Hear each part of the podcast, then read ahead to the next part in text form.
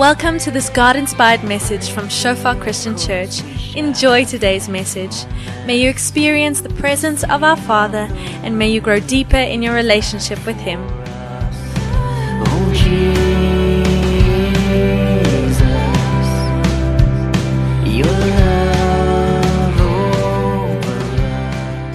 Welcome, everyone. If you're new here, my name is Wiehan. I'm the pastor here, and it's a real privilege for me to be here tonight and to share the Word of God with you. Our title for tonight is Works of Faith and the Heart. But before I jump in, let me just pray for us, and then we can start. Yes, Lord, thank you that we can be here, Father. Thank you for your goodness, your faithfulness. Thank you for each and every person here tonight, Lord. Thank you, Father, that you are busy with a work in hearts, Lord. And we pray, Lord, that by your grace, Lord, that enables us that we might be open, Father, to what you want to come and do tonight, Lord. Also pray, Father, specifically, Lord, that by your grace, Lord, we would have a sober judgment of ourselves, Lord. Like Paul writes, let each person thinks of himself with sober, sober judgment, according to the faith, Lord, that you've assigned. And thank you, Lord, that we can receive everything from your word, Lord the encouragement, Lord, the blessing, the grace, the mercy, the rebuke, the discipline, all of it, Lord. Knowing from whom it comes, Father. Thank you, Jesus, that you are the one that enables everything through your sacrifice. Thank you, Holy Spirit, that you are here teaching, guiding, leading. We welcome you, Lord, in Jesus' name. Amen. So I want to build a little bit tonight on Renier's sermon of last week. If you weren't here last week, again, like we say, that's what happens if you miss church. Now you don't know. And I'm just making a joke. I'll quickly summarize for us what Renier said last week. He spoke about faith and deeds. And obviously, just like Renier can, he called it feeds because that's something memorable, you know. We'll remember that. Feeds. Faith plus deeds. With the whole concept being that those two things are inseparable from one another. You cannot get the one without the other. They inevitably flow together. Our deeds inevitably flow from our faith. What we truly believe dictates the way we live our lives. Like we've shared, like if you take that iceberg picture, under the water you have belief and conviction, and above the water you have action. What people do will show you what they truly believe. Inevitably. Like I said this morning as well, some people might have rocked up here with a Ford, a car, you know, a car named Ford. Who's who's done that? Who did that? Some people. Any, anyone with a Ford? Why? They actually believe that's the best car. And to us, it seems strange, you know, why would somebody do that? But they really believe that, and you see that in their actions. And we know it's not smart. I'm obviously just making a joke. But for the guys and for some of the bakkie guys, you know, that's quite of a serious debate. Quite a lot of faith going into what car is the best, you know. And they won't deviate from that because that's really what some people truly believe. And sometimes silly stuff. You know, we have a guy in our small group, he'll use a single brand of toothpaste because that stuff just is the best. And he won't deviate. That's the stuff. And in many areas of life, some more serious, some less serious, we live our lives according to what we believe. And like Renier said, inevitably, if we say that we had a meeting with Jesus, we've encountered the God of the Bible, then inevitably there needs to be change in our lives. There needs to be a different deeds flowing from our lives, good works, according to the faith that we've placed in Jesus. But if we say that somewhere in our lives we have encountered God and we have placed our faith in God, but nothing has changed, then we are deceiving ourselves. That's impossible.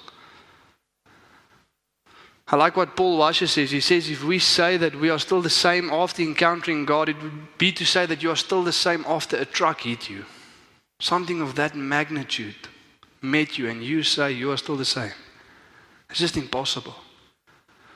And many times when we hear statements like that, it's very confronting, and we look to our lives and we see the areas where we are busy disobeying, there isn't good stuff flowing from our lives areas that we're still struggling. Maybe there's that one sin that just constantly trips us up. And we've said again and again that we won't, but again and again we do. And we're wondering, man, is, is it ever going to stop? Am I then saved? And many times we don't ask the second question when it comes to the bad fruit that we see in our lives. Many times we see the apple is rotten, And we take the apple off and we throw it away. And surprise, surprise, two weeks later, there's another rotten apple. And we take the apple and we throw it away. And surprise, surprise, two weeks later, another one. And there's a statement that says, For thousands hacking at the fruit of sin, there's but one striking at the root. There's seldom one person that goes a step further and asks, But why am I continuously doing that? Let's go a little bit deeper. When it comes to the desires that we have, why do I desire the things that I shouldn't? And why do I struggle to do the things that I should? Why? It's a good question, isn't it? And many times we don't want to sit still and allow God to come and deal with those issues, and we just jump away and we try to do the right thing out of our own self discipline and motivation. And how long does that last? Not very long. And in many areas of life, you know, we've many times said that this is the year that we're going to read the Bible continuously, man, day after day. This will be the year. And when it comes to my prayer life, this will be the year. Every day I'm going to pray and I'm going to build that relationship with God. And like I asked this morning, it's March. How did it go? How many restarts were there in the first two and a half months already? Now, Monday goes well, and Tuesday goes well, and then Wednesday we lose sight of our Bibles till Sunday. And we remind it again Monday, and we start again, we dip again, and we get up again. And there's just no sustenance. You know, why isn't this sustainable? What's going on? And it's so important for us, you know, in, in light of that, Renier speaking about that faith that inevitably, inevitably flows out in deeds, to understand the heart of faith, the heart of those deeds. Because an interesting thing about Scripture, it's not just about what we do, but why we do what we do. Two people can do exactly the same thing, and for the one, God be very pleased with that, and the other one, it doesn't register. It's not pleasing, it's not acceptable. Because it's not just what we do, but it's why we do what we do. And many times, you know, we, it's a bit difficult for us, like I said, to be honest with ourselves. We quite easily deceive ourselves or have a wrong perception of who we actually are and what we actually do and why we actually do those things. And one of the questions that we might gauge to see, you know, how we look at the works that actually flow from our life and how we understand faith in the gospel is the simple question Have you ever said the following words? I feel far from God. Have you ever felt far from God? Have you ever felt close to God? Maybe at this moment where you are sitting, how do you feel? Do you feel far from God? Do you feel close to God? Because we many times use that language. But then when the second question is asked, it's a little bit more difficult all of a sudden. And the question is why? Why did you or why are you feeling far from God? Or when you feel close to God, why? What happened? On what is that based? You see, sometimes we have a, a great boldness to go into our quiet times, open up the Word of God, starting to read and to pray, and we feel that we can draw near to God. There's something that, that enables that. Might be wrong, might be right. But inevitably, there's something that, that's based upon. And sometimes we feel bad, man, there's this heavy weight upon my shoulders. I just don't feel that I can enter with boldness. It's difficult for me to pray. It's difficult for me to open my Bible. It's difficult to go to church. Why? You see, and many times, unfortunately, it's based upon our performance, how well we think we did in the eyes of God. I mean, there was a week or two where I felt, feel that I didn't do you know, a lot of sin and I kind of did my part and I read my Bible and I prayed and I ticked all of the boxes. Now, all of a sudden, I feel that boldness to go to God and say, hey, I've done well, eh? You must be pleased with that. That must be acceptable in your sight. And then the other times when we fail, when we fall short, when we do that sin that we said we weren't going to do again and again, when we didn't get to our Bibles, when we didn't pray, all of a sudden now we feel this heaviness. And we don't feel that we can go to God with boldness because we don't feel like we've done our part. We didn't tick the boxes.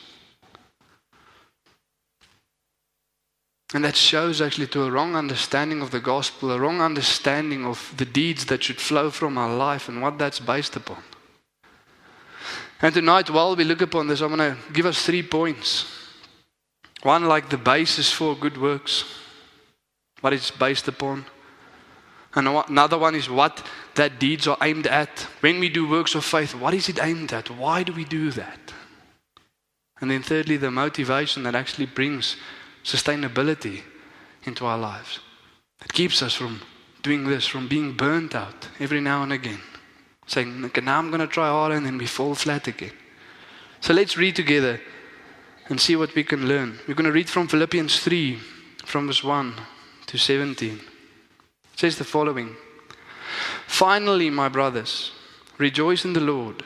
To write the same thing to you is no trouble to me, and it's safe for you. And like we said, you know, in ancient languages, whenever they want to put an emphasis on something, they repeat it. So Paul is saying again, you know, I'm repeating this thing to you, I've spoken to you about it, but I'm going to say it again. I'm placing emphasis on this. This is important. Look out for the dogs. Look out for evildoers.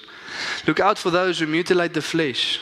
For we are the circumcision who worship by the Spirit of God and glory in Christ Jesus and put no confidence in the flesh. Though I myself have reason for confidence in the flesh also. If anyone else thinks he has reason for confidence in the flesh, I have more. Circumcised on the eighth day of the people of Israel, of the tribe of Benjamin, a Hebrew of Hebrews. As to the law, a Pharisee. As to zeal, a persecutor of the church. As to righteousness under the law, blameless. But whatever gain I had, I count as loss for the sake of Christ. Indeed, I count everything as loss because of the surpassing worth of knowing Christ, Jesus my Lord. For his sake I have suffered the loss of all things and count them as rubbish, in order that I might gain Christ and be found in him, not having a righteousness of my own that comes from the law, but that which comes through faith in Christ, the righteousness from God that depends on faith, that I might know him and the power of his resurrection and may share in his suffering, becoming like him in his death, that by any means possible I may attain to the resurrection from the dead. Not that I've already obtained this I'm already perfect, but I press on to make it my own because Christ Jesus has made me his own. Brothers, I do not consider that I've made it my own, but one thing I do, forgetting what lies behind and straining forward to what lies ahead. I press on towards the goal for the prize of the upward call of God in Christ Jesus. Let those of us who are mature think this way. And if anything you think otherwise, God will reveal that also to you.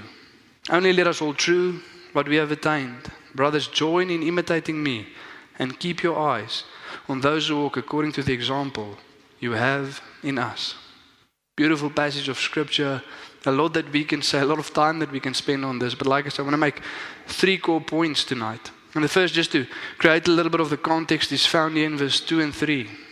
And it says the following Look out for the dogs, look out for the evildoers, look out for those who mutilate the flesh. Speaking about circumcision. So Paul's busy speaking about here. For those who still hold to circumcision, mutilate the flesh, put confidence in outward appearance. But then he says, For we are the circumcision who worship by the Spirit of God and glory in Christ Jesus and put no confidence in the flesh.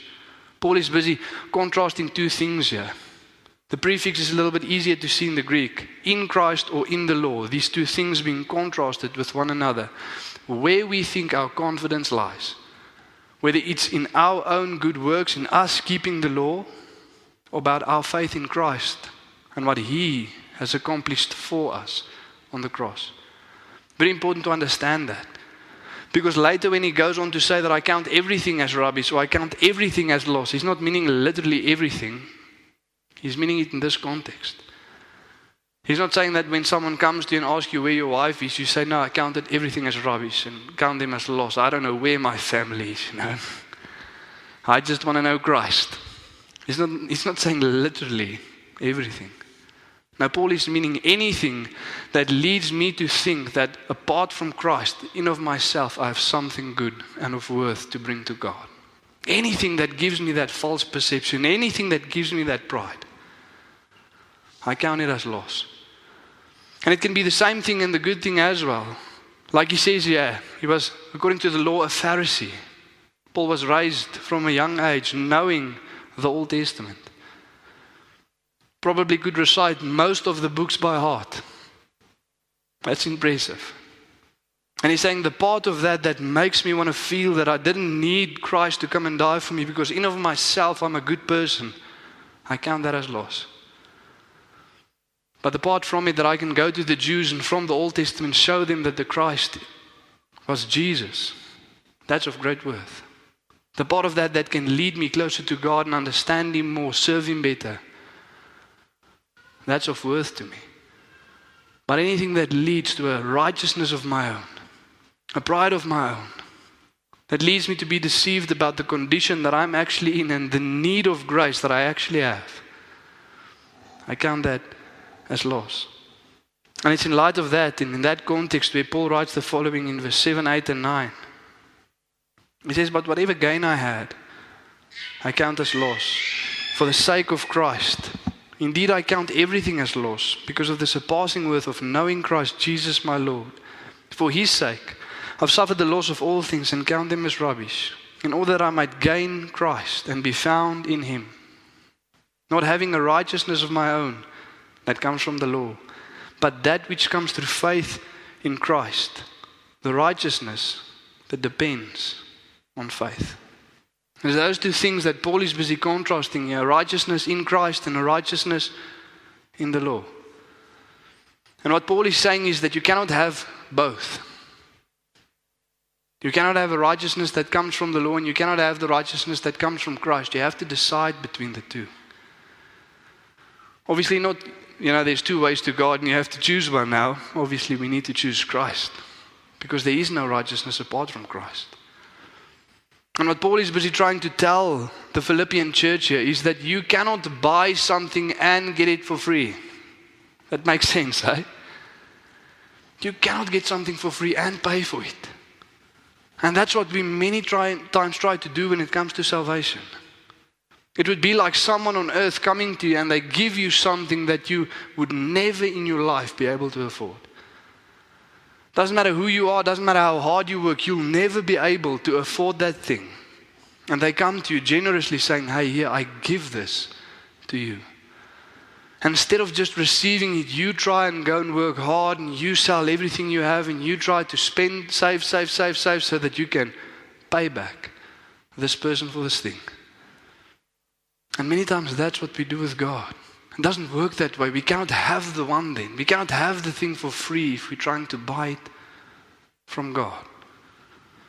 You have to understand this. It has to make sense to us to receive this for free. And many times, you know, that sounds like a nice thing to receive something for free. But to receive that, we also have to acknowledge that we need that. And that's many times the difficult part. Like if we were to ask us the question, who here would acknowledge that we need grace right here now where we sit? All of us would say, yes, we need grace. But then if I ask the second question, why? What's the answer? Why? We know scripture says we need grace, but now I say, why? Now we have to acknowledge because without grace, I don't measure up at all. I don't make it at all.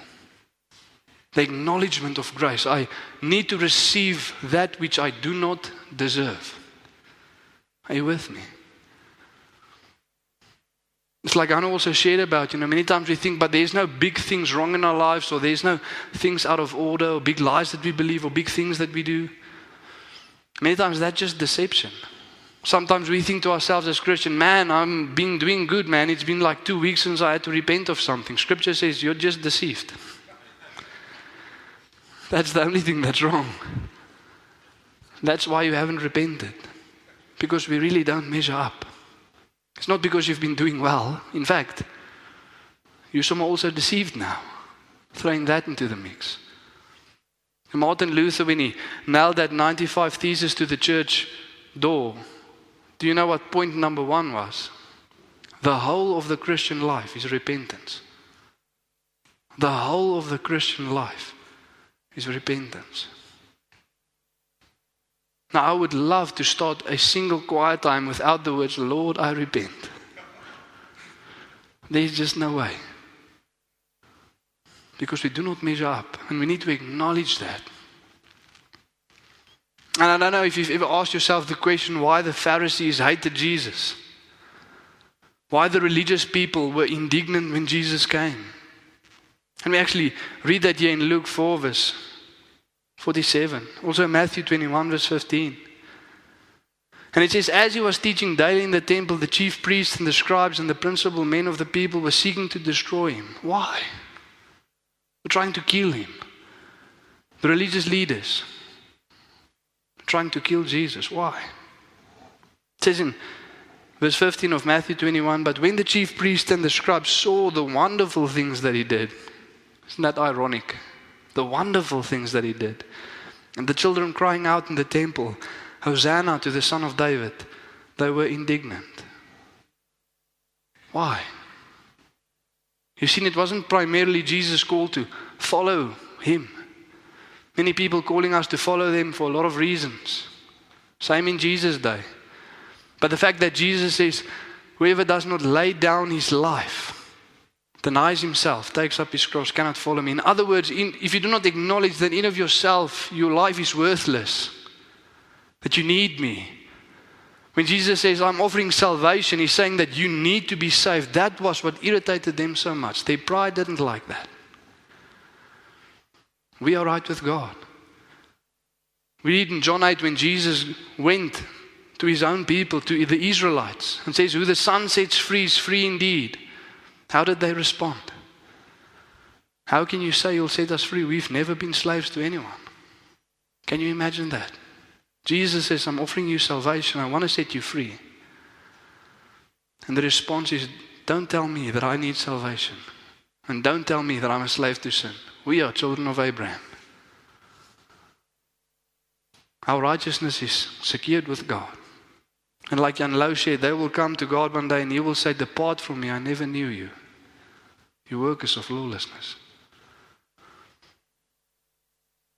We need to understand how much we need grace. And that what we add, what we bring, isn't really of worth. You see, only the person with a skewed perception of who they really are thinks it's a tough call to lay down their lives, pick up their cross, and follow Jesus. The person that realizes, but I have nothing, to lay down nothing. Lay down your life, deny yourself. I have nothing. That's an easy thing to do. And Jesus says that we need to count the cost before we follow him. It kind of sounds like a challenging statement until we go and do the math and say, okay, but I don't have anything. I don't have anything. It's an easy cost to count. But it's only when we are deceived and thinking of ourselves, we have something to bring to God. We have a righteousness of our own. That our good deeds mean something when that's a difficult call. Same with earthly possessions. When Jesus challenges us in certain areas, it's because we are deceived in that aspect and think those things actually are worth something, and they are not. Jesus Christ is the only one worthy. The only one worthy. That takes us to point number one works of faith and the heart. Point number one the heart that follows Jesus knows that without Jesus, everything is worthless. The heart that follows Jesus knows that without Jesus, everything is worthless. That's the foundation of good deeds flowing from faith. Knowing that without Christ, without the gospel, without the cross, it means nothing. It adds no worth, it adds no value. Apart from Jesus, there's nothing that I can do to go to Him and say, Look, is this good enough? Scripture says that our best works are filthy rags. Without Christ, without the gospel, without grace, there's nothing we can do. That's why Jesus came. Not because we were unwilling, which we were, but we were also unable. There is no way.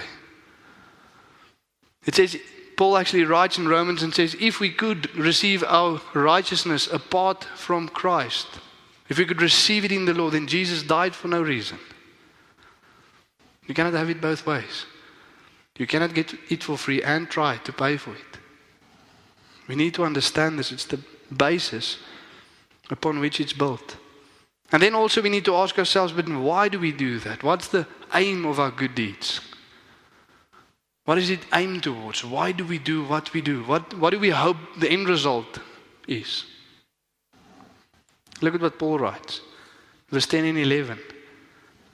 He says, That I might know him and the power of his resurrection, and may share in his suffering, becoming like him in his death, that by any means possible I may attain to the resurrection from the dead. Three points. The first, that I may know him. That I may know him. And the question that we need to ask ourselves tonight is why are we here? Why do we open our Bibles? Why do we worship? Why do we pray? Is this also the primary purpose? To know Him. John 17, verse 3 says that this is eternal life to know you, the only true God, and Jesus Christ, whom you have sent.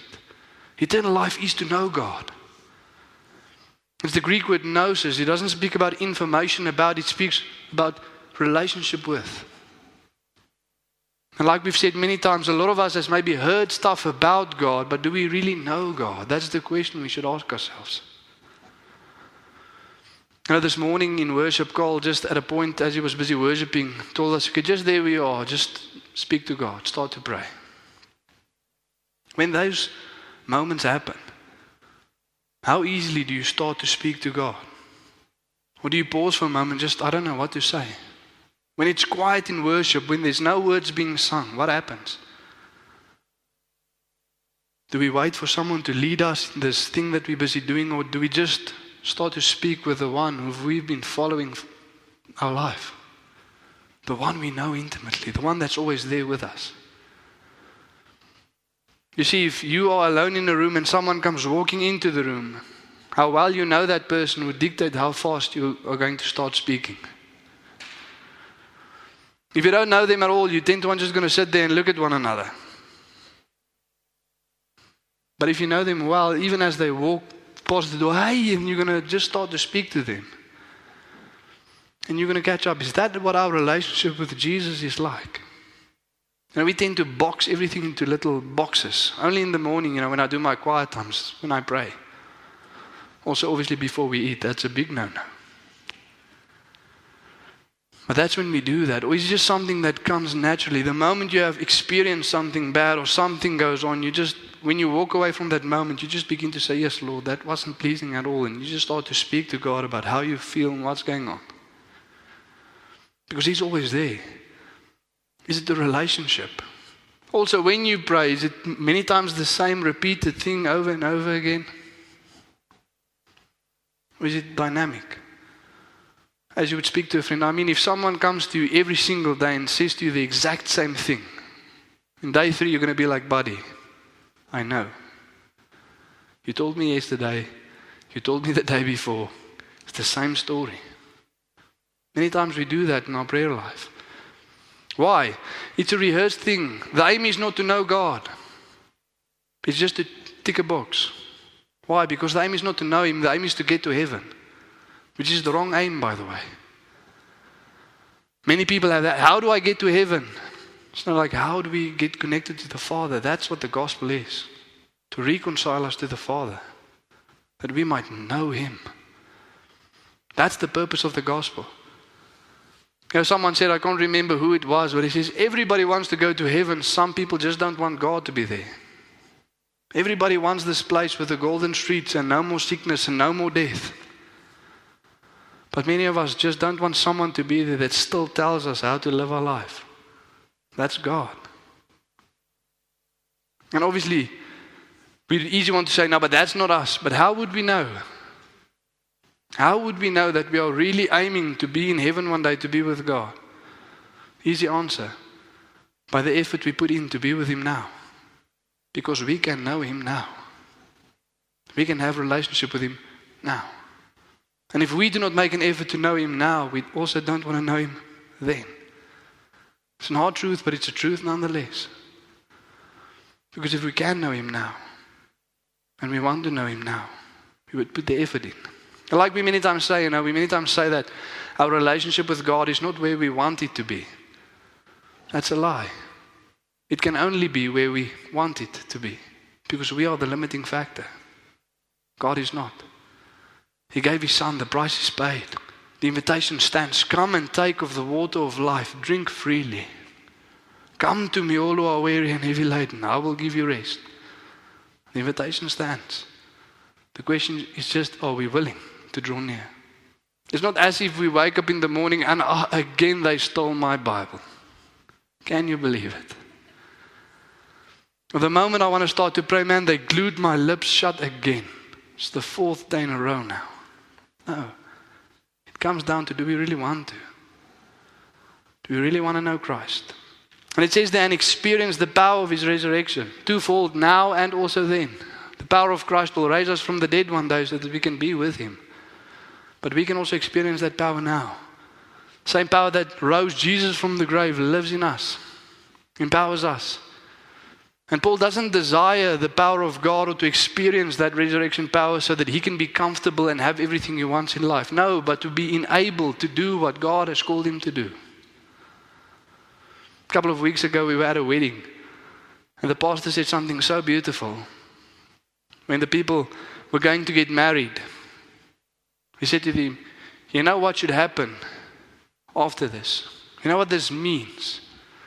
What happens here today should make the world a better place. I thought, man, that's beautiful. Experiencing the power of God in their marriage, illustrating to the world the relationship between Christ and His church, should make the world a better place.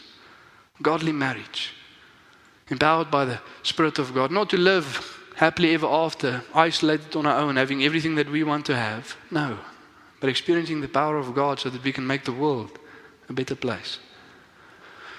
And in this time that we are busy living in with all the negativity, many, we many times say, you know, South Africans are negative, just people in general are negative. They like to complain. Do we join in the complaining? Something as simple as that. We many times start the complaining. Or do we bring a different spirit? Do we bring hope? Do we bring light? Do we share the gospel? Do we point to Christ? Because that's what we're supposed to do. Experiencing the resurrection power of Christ. And may share in his suffering. Lekker. Why? Becoming like him in his death. It's like we saw with Shadrach, Meshach, and Abednego. It's only in light of the fire when we see who we really are. And it's only when we go through the fire when we become more like Christ. But to share in his suffering become like him. That I might know him and become like him. That is the aim that Paul is speaking about. That's why I do what I do. And for some of us tonight, maybe we just here out of rhythm. We just do this. This is what we do on a Sunday, 5 o'clock. That's why we're here. Some of us might have felt a little bit, no, okay, I need to do my part again, so I just want to go and get that box checked. Some of us might be here and say, Lord, I really want to know you, become like you. There's a desire, there's an expectation for me to be with you. But Scripture says, may it be to know Him, to become like Him. And wherever we are tonight, by the grace of God, if we are honest with ourselves and God, we can move to where we need to be. Amen. Look at what the Scripture says in 2 Peter 1, verse 3. So beautiful. When we have this desire to know Him and to be with Him, it says His divine power has granted to us all things that pertain to life and godliness through the knowledge of Him who called us to His own glory and excellence. It means that if we have the desire and the willingness to know Christ, He will enable us and give us what we need to live that life pleasing to Him. Because many times we read a scripture like 1 John 2, verse 6, that's also on the board. And it says, Whoever says he abides in Him ought to walk in the same way in which He walked. And man, we read something like that, and if we're honest with ourselves, we see, okay, but whoa, now I'm wondering if I'm truly abiding in Christ. Because there's so many areas that do not align. Like Anu to walk in the exact same way in which you will go look at the life of Christ and ask yourself, which of those areas would you be unable to do? And if you're honest, there's a lot of them. And again, we want to jump and try to start with our own willpower to be better. And God says, No, His divine power grants to us all things pertaining to life and godliness. Draw near to the one that enables us to walk how He wants us to walk. Many times, even when it comes to sin, you know, we do that. We see this area in our life or this thing that we're constantly struggling with, and we just jump off and we try to fix it. Instead of just going to sit down and say, Lord, here's this thing again. And I know it's been the 30th or the 40th time that I said, I'm not going to do this and I want to remove this from my life, but here we are again. And this time, Lord, I'm done trying to do it on my own. Won't you come and lead me and show me? Why am I doing this? What's the root? Where does this come from? How do I need to take it out? And God will lead you. You see, some of us struggle to go to God because we struggle to believe that He's really a good Father, that really wants to give good things, that really loves us and really cares. And many times, because we've had some experiences with authority figures in our lives, and we just cannot seem to look past that lens that has been shaped by the experiences we had. And Scripture says He's really a good Father. You really want to give life. And it's really unconditional. There's really nothing we can do to earn it. It's freely given. Freely given by God. There's a guy called William Temple. And he said, in light of this call to be like Jesus, you know, if he, he said that if someone asked him to write a play like Hamlet from Shakespeare, he's unable to do that. If someone tells him, hey, you must live a life like Jesus, I'm unable to do that. He says, but if the spirit of Shakespeare were to live within me, I would be able. And if the spirit of God were to live within me, I would be able. And scripture says, we have the spirit of God, the one that enables us to walk according to the way that God has called us to walk.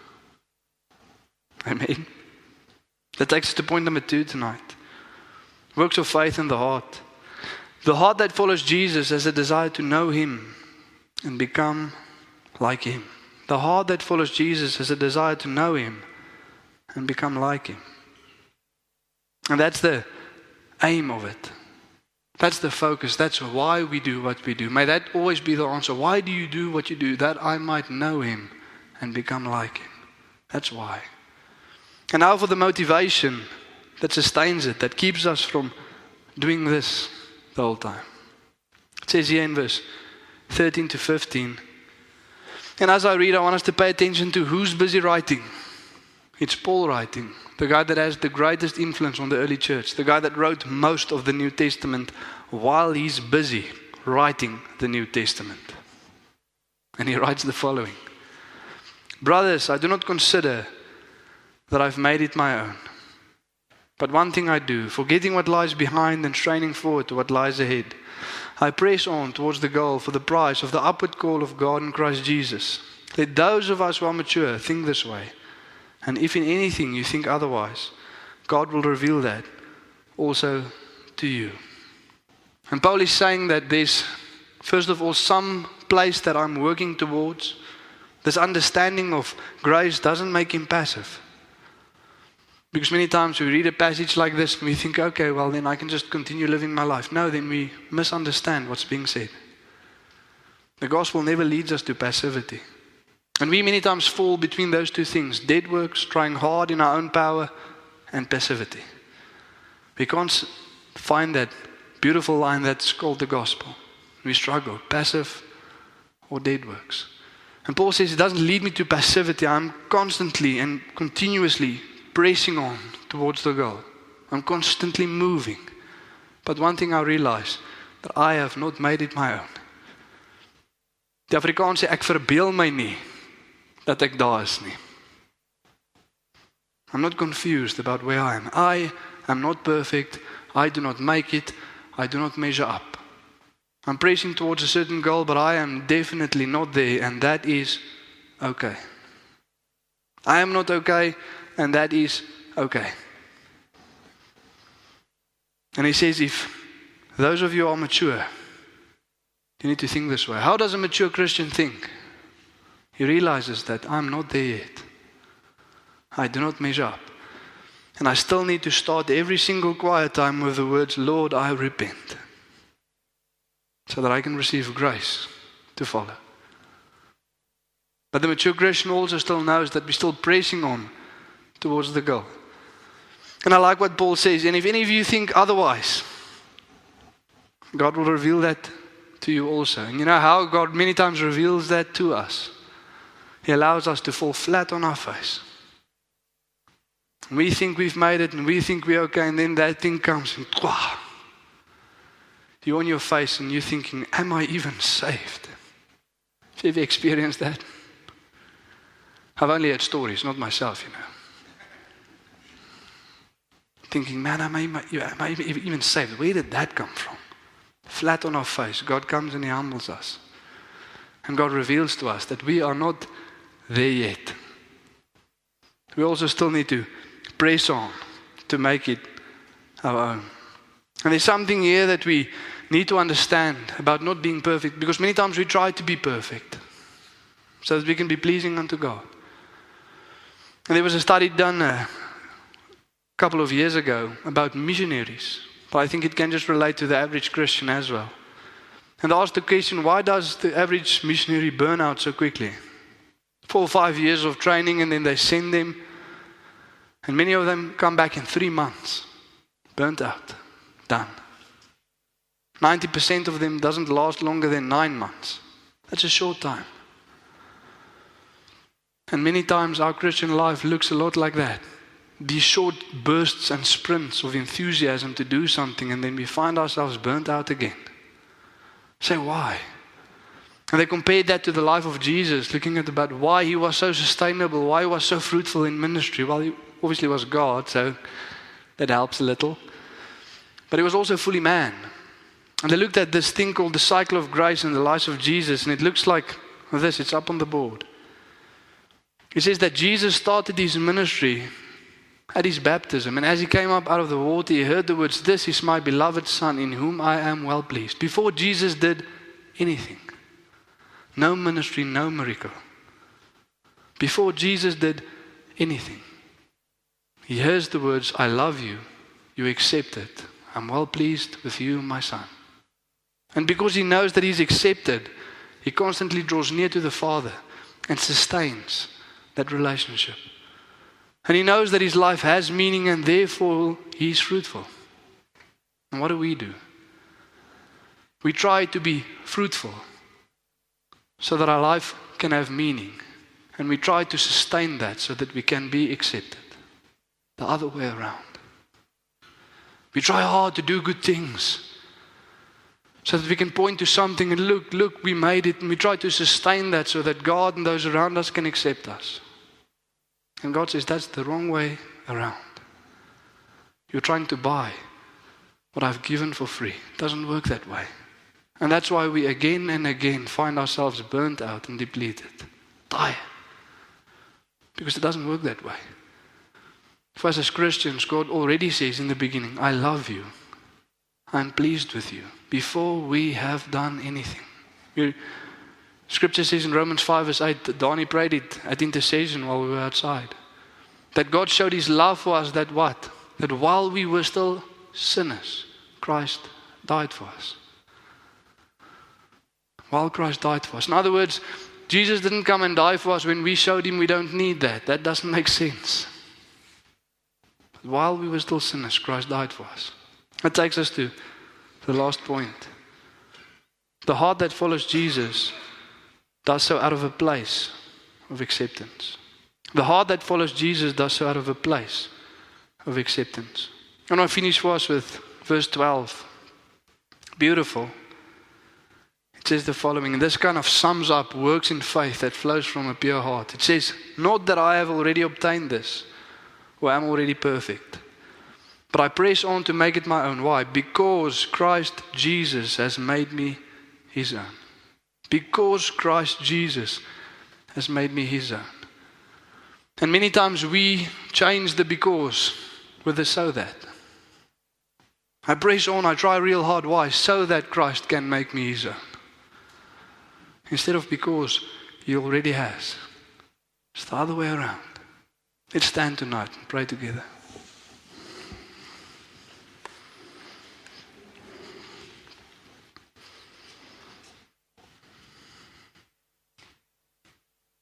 Yes, Lord, thank you that we can be here tonight, Lord.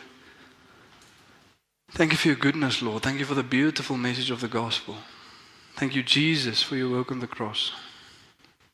Thank you, Father, for your perfect will. Thank you, Holy Spirit, that you are here, Lord, working in hearts.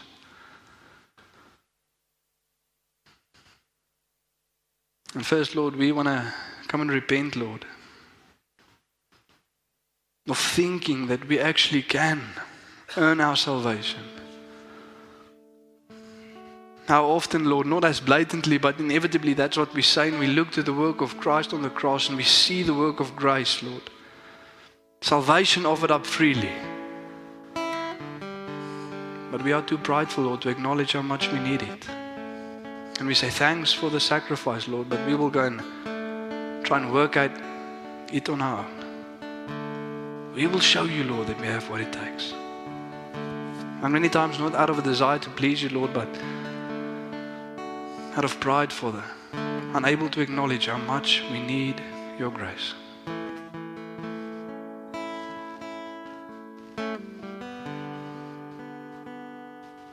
Like you say, Jesus, in the parable of the Pharisee and the tax collector.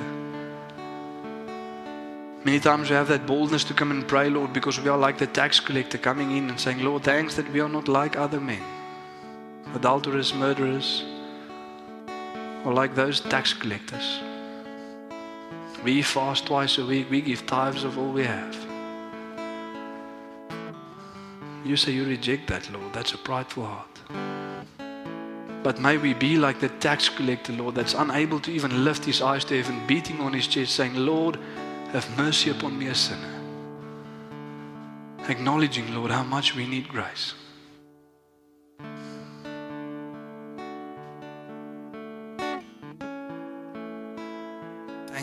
For your goodness. Wherever you are at tonight, whether you are tired, burned out, on the edge, busy with dead works, trying to show God that you have what it takes, whether you're in a place of passivity, you've given up, or whether you're still running the race, eyes fixed on Christ, knowing that He enables, wherever you are tonight, let's lift up our voice to God. Even if you don't know what to say, just start by saying, Lord, I don't know what to say. I don't know where to begin. But Lord, come and lead.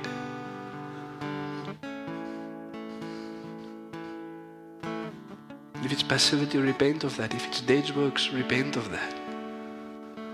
And for every good thing, glory unto God, because He's the one that enables. But let's pray there where we stand.